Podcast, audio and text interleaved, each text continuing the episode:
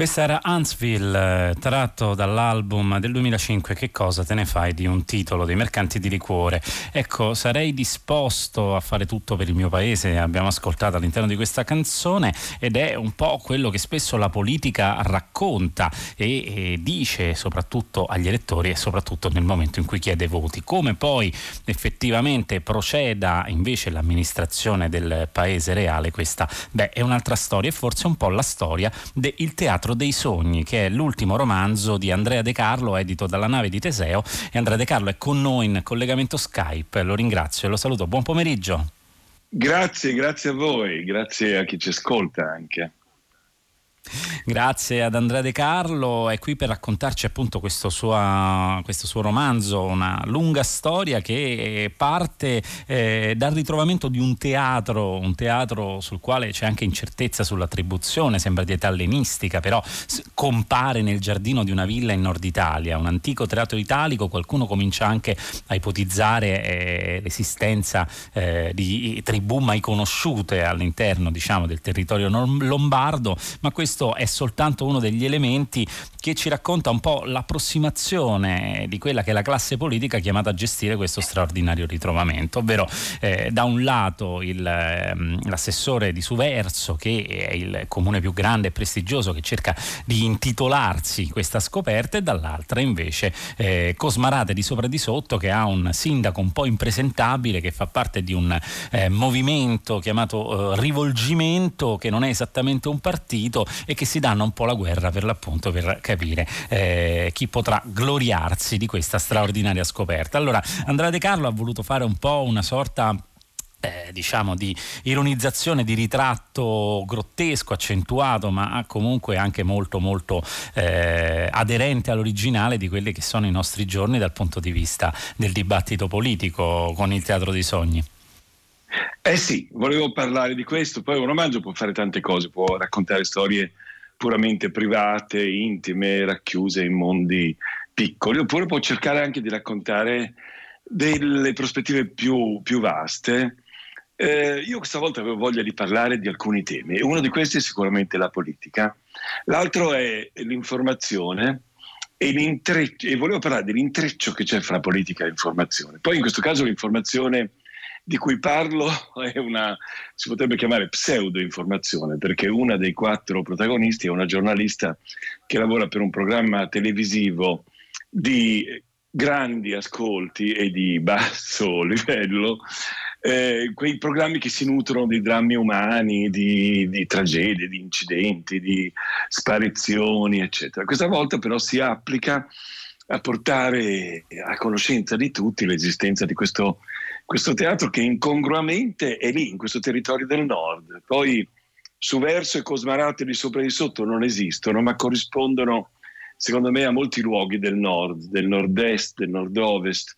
Mi, mi serviva avere un po' la libertà di movimento che hai quando, quando ti inventi un luogo, di, invece di, di uno reale. Però quello che racconto è invece molto reale così come credo siano molto reali, anche se raccontati in una chiave molto, molto satirica e in certi momenti anche farsesca. Credo che anche questi due movimenti politici, eh, questi semi-partiti che hanno altri nomi, non hanno nome di partito, ma insomma credo che in trasparenza sia facile capire quali sono i modelli originali nel, nel mondo reale. Anche lì, quando inventi qualcosa, puoi aggiungere dei tocchi, puoi aggiungere degli elementi, ma poi alla fine serve a mettere in risalto quello che c'è poi nel mondo vero.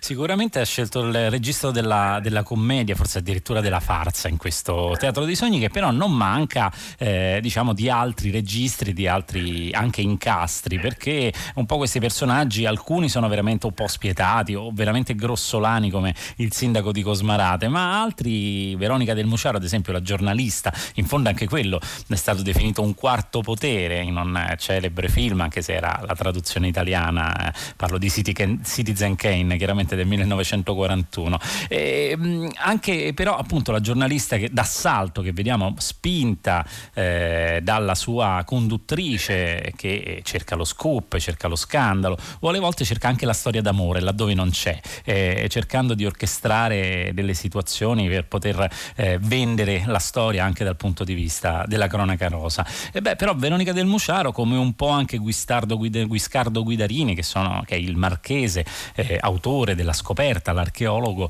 eh, sono personaggi che sembrano arroccati, che non hanno tempo per la vita sentimentale, che sembrano eh, chiusi un po' eh, nella loro professione. Veronica del Muciaro lo dice molto spesso, non ho tempo, eh, forse con il mestiere che faccio non potrò mai trovare veramente qualcuno. Ecco, rimane sempre un po' il cruccio che in questo grande teatro della politica, teatro anche della, eh, dell'apparire, del carrierismo che in parte ha evocato sia dentro la politica che nel mondo del giornalismo, eh, c'è però ancora in controluce un'insoddisfazione tutta, tutta umana.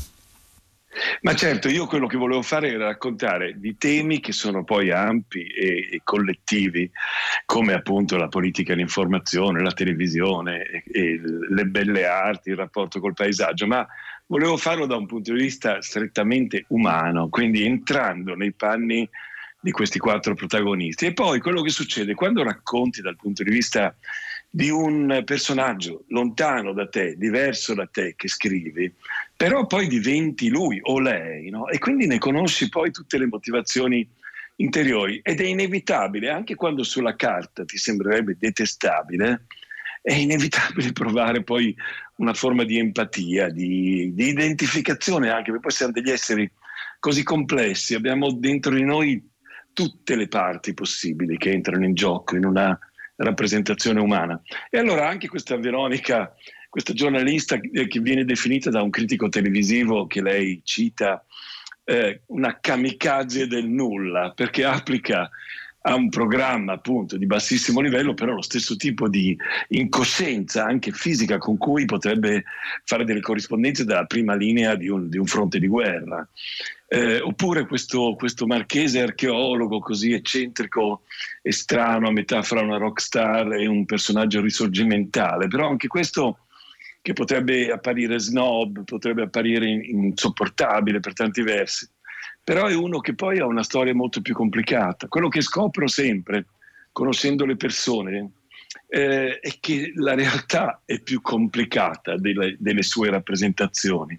E credo che sia una lezione importante per chi scrive romanzi, perché fermarsi alla superficie di un personaggio eh, ti fa alla fine utilizzare degli stereotipi, dei cliché, delle forme preesistenti. Se invece entri e vai oltre questa superficie, scopri appunto la complessità, scopri le contraddizioni e scopri anche scrivendo che a quel punto provi delle simpatie inaspettate o delle concordanze che non immaginavi, che magari persino ti imbarazzano, però sei lì, sei lì dentro. E quindi la distanza non c'è più, non c'è più la distanza del giudizio dall'alto dal fuori, ma sei dentro, il che poi non, non significa affatto che non ci siano dei giudizi anche abbastanza netti invece su quei temi più, più vasti di cui parlavo. Credo che il mio giudizio sulla, sulla, politica, su certe forme che la politica assume, credo che lì il giudizio sia abbastanza chiaro ed è abbastanza duro, se, se posso dirlo io stesso. Decisamente questo traspare. Allora raccontiamoli questi due movimenti immaginati, immaginari ma anche in controluce molto molto italiani, il rivolgimento e l'Unione Nazionale. Quali sono le loro caratteristiche?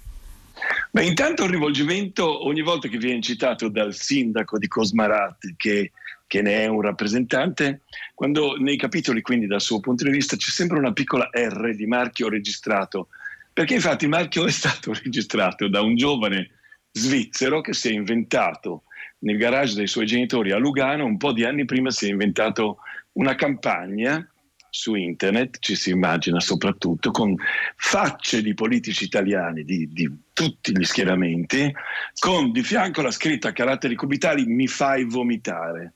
E questa campagna del mi fai vomitare inaspettatamente ha suscitato dei consensi enormi, per cui quando poi eh, questo, questo, movimento che si è formato è andato alle elezioni ha raccolto una valanga di voti e questo primo processo ha avuto la conseguenza di catapultare eh, in Parlamento eh, e, e, ai vertici di, di varie organizzazioni sociali, politiche, persone che sono in gran parte totalmente impreparate al ruolo. Quindi lì in trasparenza, dicevo, non è difficile vedere di chi si parla, anche se lì poi mi sono divertito ad aggiungere alcune, alcune idee nel loro programma eh, che a un certo punto questo bozzolato, questo sindaco rivendica. No? Per esempio si sono inventati l'abolizione dell'esame teorico scuola, per la scuola guida. L'esame di guida ormai è solo pratico e questo ha portato un'enorme quantità di consensi, ci si immagina.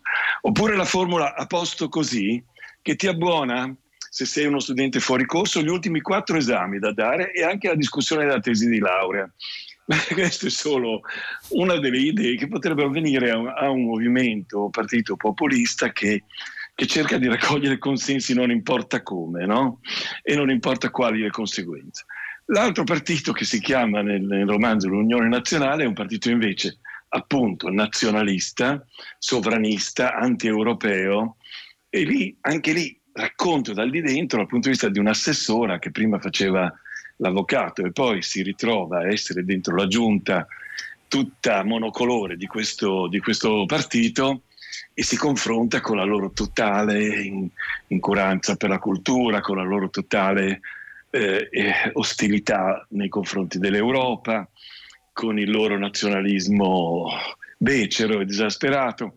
Essendo una donna vive anche il maschilismo dei suoi compagni di partito e quando poi incontra il segretario del partito eh, la, la prima sensazione che prova è di paura, non di ammirazione, ma di paura e di sgomento. Questa è, diciamo, racconta appunto Annalisa Sarmani, Massimo Bozzolato, quella che è la dimensione politica effettivamente un po' grottesca, così come l'ha affrescata Andrea De Carlo. E sullo sfondo però c'è questo ritrovamento, dicevamo. Guiscardo Guidarini è un eh, archeologo molto conosciuto nel settore, ma assolutamente sconosciuto ai media, che viene catapultato a causa, diciamo, di immagini rubate con un drone. C'è questo teatro che non si sa bene perché si trova per l'appunto in Nord Italia e che viene definito definito appunto in qualche modo dal titolo Il teatro dei sogni. C'è una frase che campeggia nella quarta di copertina. Cosa è successo ai sogni? Dove sono andati? E questa domanda aleggia, aleggia un po' perché, come dicevamo prima, i ruoli che tutti i quattro personaggi in particolare devono interpretare eh, sembra, sembrano ingessarli e, e, averli disconnessi appunto con eh, la dimensione più genuina, più legata al sogno, all'aspirazione, alla alla realizzazione di sé. Allora glielo domando, Andrea De Carlo, che fine hanno fatto i sogni? È appunto una bella domanda. Quello che non ho risposte eh, precise. Quello che posso constatare è che i sogni sono, non sono molto presenti nel, nel mondo nostro di oggi, eh, sia quelli personali, cioè il desiderio di di proiettarsi in un futuro con l'immaginazione, con l'invenzione, di volersi immaginare migliori di come siamo adesso, magari fra un anno o fra dieci. Eh, però non ci sono nemmeno dei sogni collettivi più, mi sembra, sono molto pochi. Eh, sogni quindi di una società diversa da quella che abbiamo, di sistemi diversi, di rapporti di lavoro, di strutture sociali, sogni di città eh, diverse da quelle che, che, abbiamo, in cui viviamo, eh, sogni di un rapporto diverso con il pianeta su cui viviamo. Lì forse una piccola luce di ottimismo c'è e per esempio tutti i giovani che, sono, che scendono per le strade ormai da, da, un po' di tempo, di Friday for Future, i seguaci di, di Greta, quelli, insomma seguaci, non sono seguaci, ma quelli che hanno preso a simbolo questa ragazza e quindi questi che immaginano, quelli che si occupano dell'ambiente, quelli che si immaginano la possibilità che il nostro rapporto con, con il nostro pianeta cambi, questi sognano ancora. E infatti vengono accusati proprio di quello, di essere sognatori e non abbastanza realisti, no? non abbastanza consapevoli di quelle che sono le regole del mondo. Ma quello è il destino dei sognatori, i sognatori sono sempre così, gli utopisti, quelli che immaginano appunto mondi migliori, l'accusa che subito gli si fa è quella di non sapere veramente come stanno le cose, non conoscere le regole dell'economia, eh, Però appunto, se poi si va a vedere anche nei sogni più personali, in realtà, la dimensione di non realismo è fortissima. Ogni sognatore immagina delle cose, il ver- vero sognatore o sognatrice, eh, non sono realisti, altrimenti sarebbero appiccicati sulla realtà e farebbero dei piccolissimi passi con l'immaginazione, degli spostamenti da formica.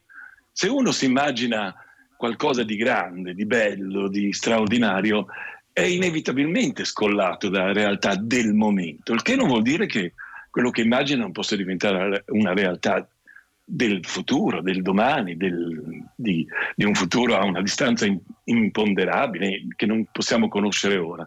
Ma quella è appunto la natura del sogno. Essere contemporanei non è necessariamente essere sincronici al proprio tempo, questa era una definizione, non proprio con queste parole che dava un filosofo Giorgio Agamben, ma parlando di sogni, una, un artista molto legato alla dimensione onirica e anche molto legato all'ispessimento eh, quasi grottesco dei personaggi è stato Federico Fellini, di cui ricorrono i cento anni dalla nascita, si festeggiano in quest'anno un po' bizzarro dovuto appunto alla, alla, alla pandemia e Andrea De Carlo ha collaborato con Andrea Fellini Fellini, allora, con Federico Fellini. Allora vorrei chiederle un eh, ragionamento rispetto appunto a quel cinema, a quel mondo veramente pieno di sogni. Quanto ci siamo staccati da quell'immaginario, quanto è possibile recuperare e poi eh, chiaramente anche se vuole raccontarci un po' che esperienza è stata quella con Fellini.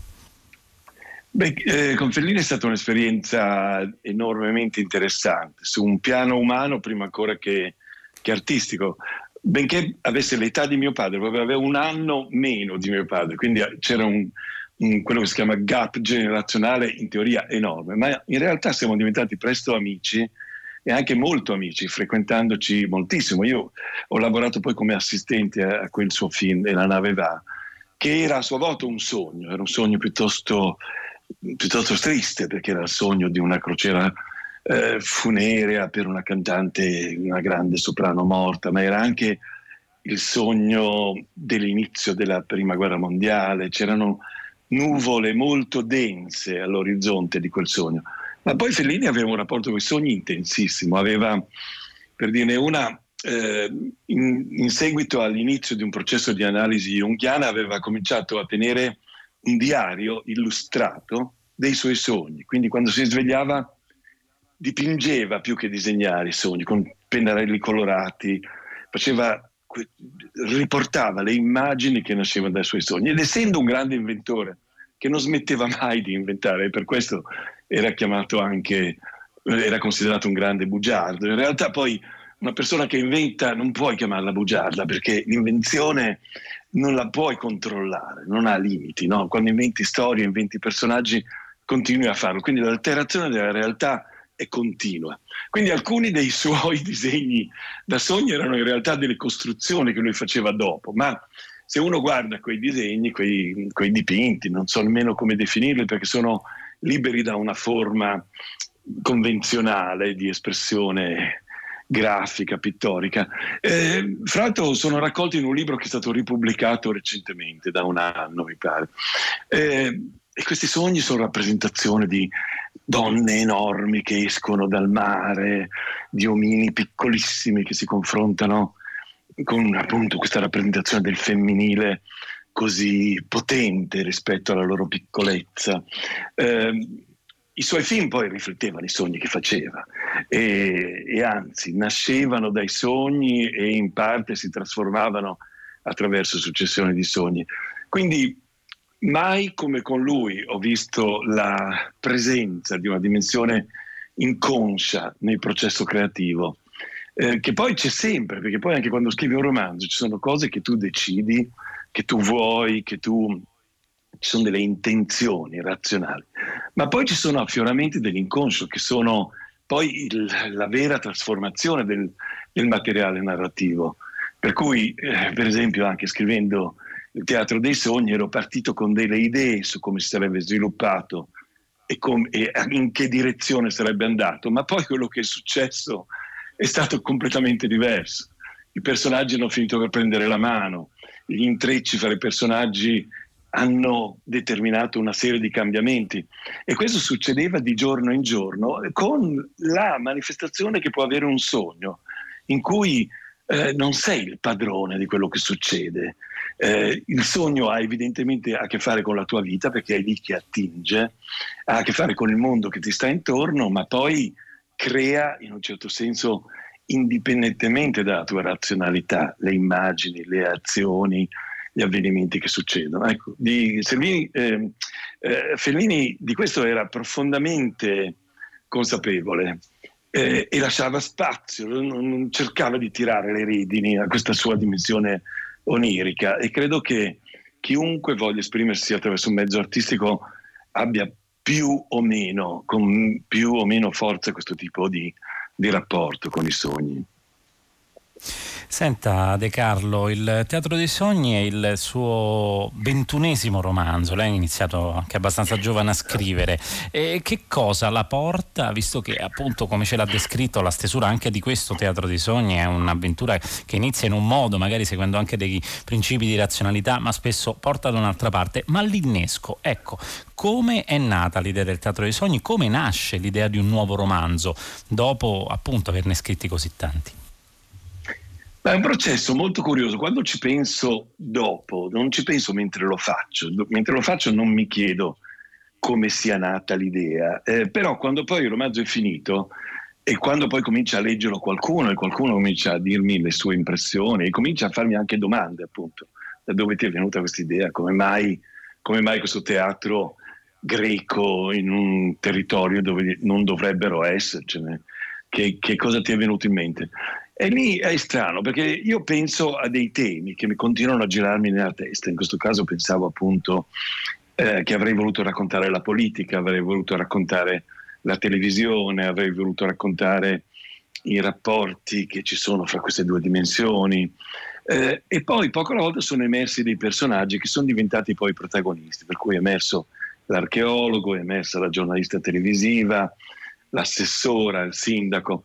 Ma poi quello che succede è un passaggio ulteriore ancora più strano. Si crea un'immagine iniziale che è come una fotografia sfocata che poco alla volta si definisce e man mano che si definisce comincia ad animarsi. E io ho in mente, eh, alla fine, che però è l'inizio del mio processo di scrittura, ho in mente un, un piccolo film che è la scena iniziale in questo caso mi viene in mente questa giornalista, questa Veronica Dalmucero, che entra in un caffè storico di questa cittadina prospera del nord, il primo dell'anno, di quest'anno, del 2020, e vuole fare un piccolo video per i suoi follower, che sono tanti perché ne ha un sacco e li coltiva assiduamente, e ordina un cappuccino, una brioche, intinge la brioche nel cappuccino, ne prende un morso, sempre guardando sorridente il suo telefonino con cui trasmette in diretta ai suoi follower e il pezzo di brioche le rimane incastrato in gola e si rende conto nel giro di qualche secondo che sta soffocando in diretta video e davanti ai suoi follower e anche alla gente che, che, è dentro il bar, dentro questo caffè. E poi interviene però uno sconosciuto signore che lei non vede perché la afferra da dietro, le pratica la manovra di Heimlich e e la libera da questo pezzo di, di brioche che la sta soffocando. E da lì nasce la storia. Questa sequenza però di lei che entra nel caffè, delle persone che sono dentro il caffè, delle vetrinette con le paste, del, il modo in cui lei è vestita, questo suo eh, voler fare il video in diretta, quindi mescolando ancora una volta, come fa sempre, la sua vita privata con quella pubblica. Ecco, tutto questo mi è apparso come una sequenza immaginata, molto definita, dopo, averci, dopo che mi è passata per la testa un po' di volte, ed è lì che mi sono seduto e ho cominciato a scrivere. Andrea De Carlo, noi abbiamo parlato di, proprio di borghi, di piccoli paesi eh, nella prima parte di Fahrenheit, cercando di capire se forse anche grazie alla pandemia sono diventati luoghi in cui scappare dalla città e magari creare nuovi tipi di socialità. Lei però descrive una provincia invece molto infettata dalle dinamiche anche dei linguaggi che sono oramai pervasivi, come quelli della comunicazione e della politica. Che mondo è quello che descrive di Cosmarate e di Suverso?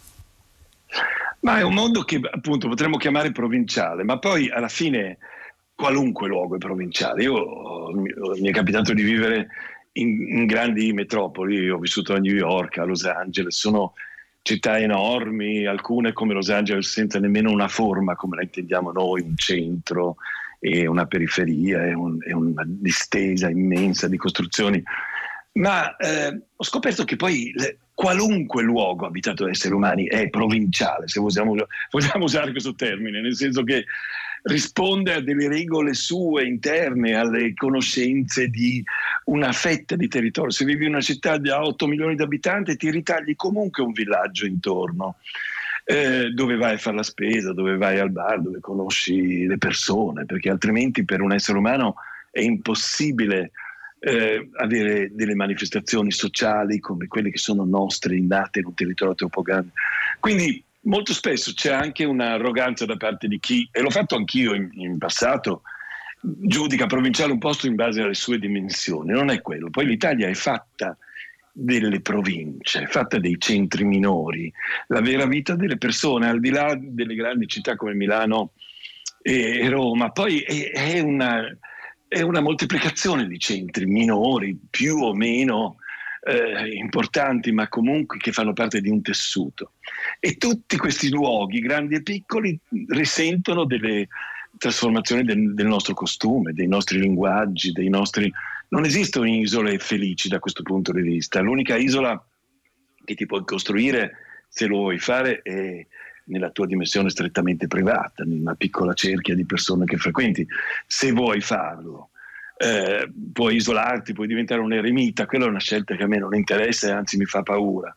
Ma se vivi in relazione con gli altri siamo tutti coinvolti nelle trasformazioni del linguaggio, per esempio nell'abbassamento della soglia di attenzione, che è una cosa che, che riguarda tutti, me compreso.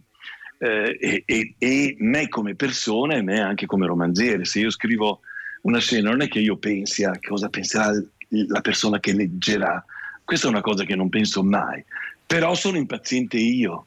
Mentre scrivo ho un piede che batte il ritmo e dico, beh, questo dialogo deve, deve muoversi, questa scena deve muoversi.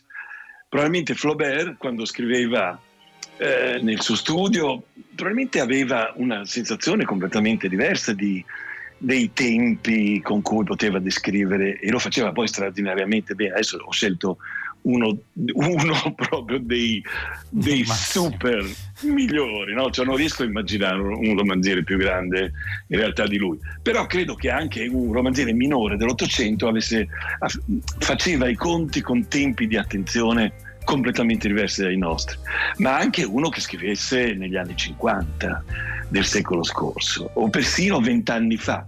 C'è un'accelerazione continua e anche una, un accumulo continuo di conoscenze, per cui se uno poteva colpirci raccontando, non so, di New York, perché ci suggestionava con le immagini di un luogo che non conoscevamo, adesso New York, che ci siamo stati o no, la conosciamo e non ci interessa niente sentircela raccontare, i grattacieli, il traffico, le sirene, non ci interessa, l'abbiamo già sentita troppe volte e questo ci riguarda tutti non c'è niente Questo da fare. Sicuramente ci riguarda, è una metamorfosi che il teatro dei sogni ci racconta, tenendo però un altro tipo di fascinazione, appunto quella per i sogni, anche per questa struttura incredibile, un teatro antico che si trova in Lombardia. Tutto questo è il nuovo romanzo di Andrea De Carlo, che io ringrazio e saluto, grazie per essere stato con noi. E Grazie, il teatro dei sogni. Piacere. Il Teatro dei Sogni appunto è il libro del giorno di Fahrenheit, la nostra conversazione la ritrovate in podcast, la linea passa ora a Luca Damiani con 6 gradi, un saluto dalla redazione di Fahrenheit. E l'appuntamento è per domani, una buona serata da Graziano Graziani.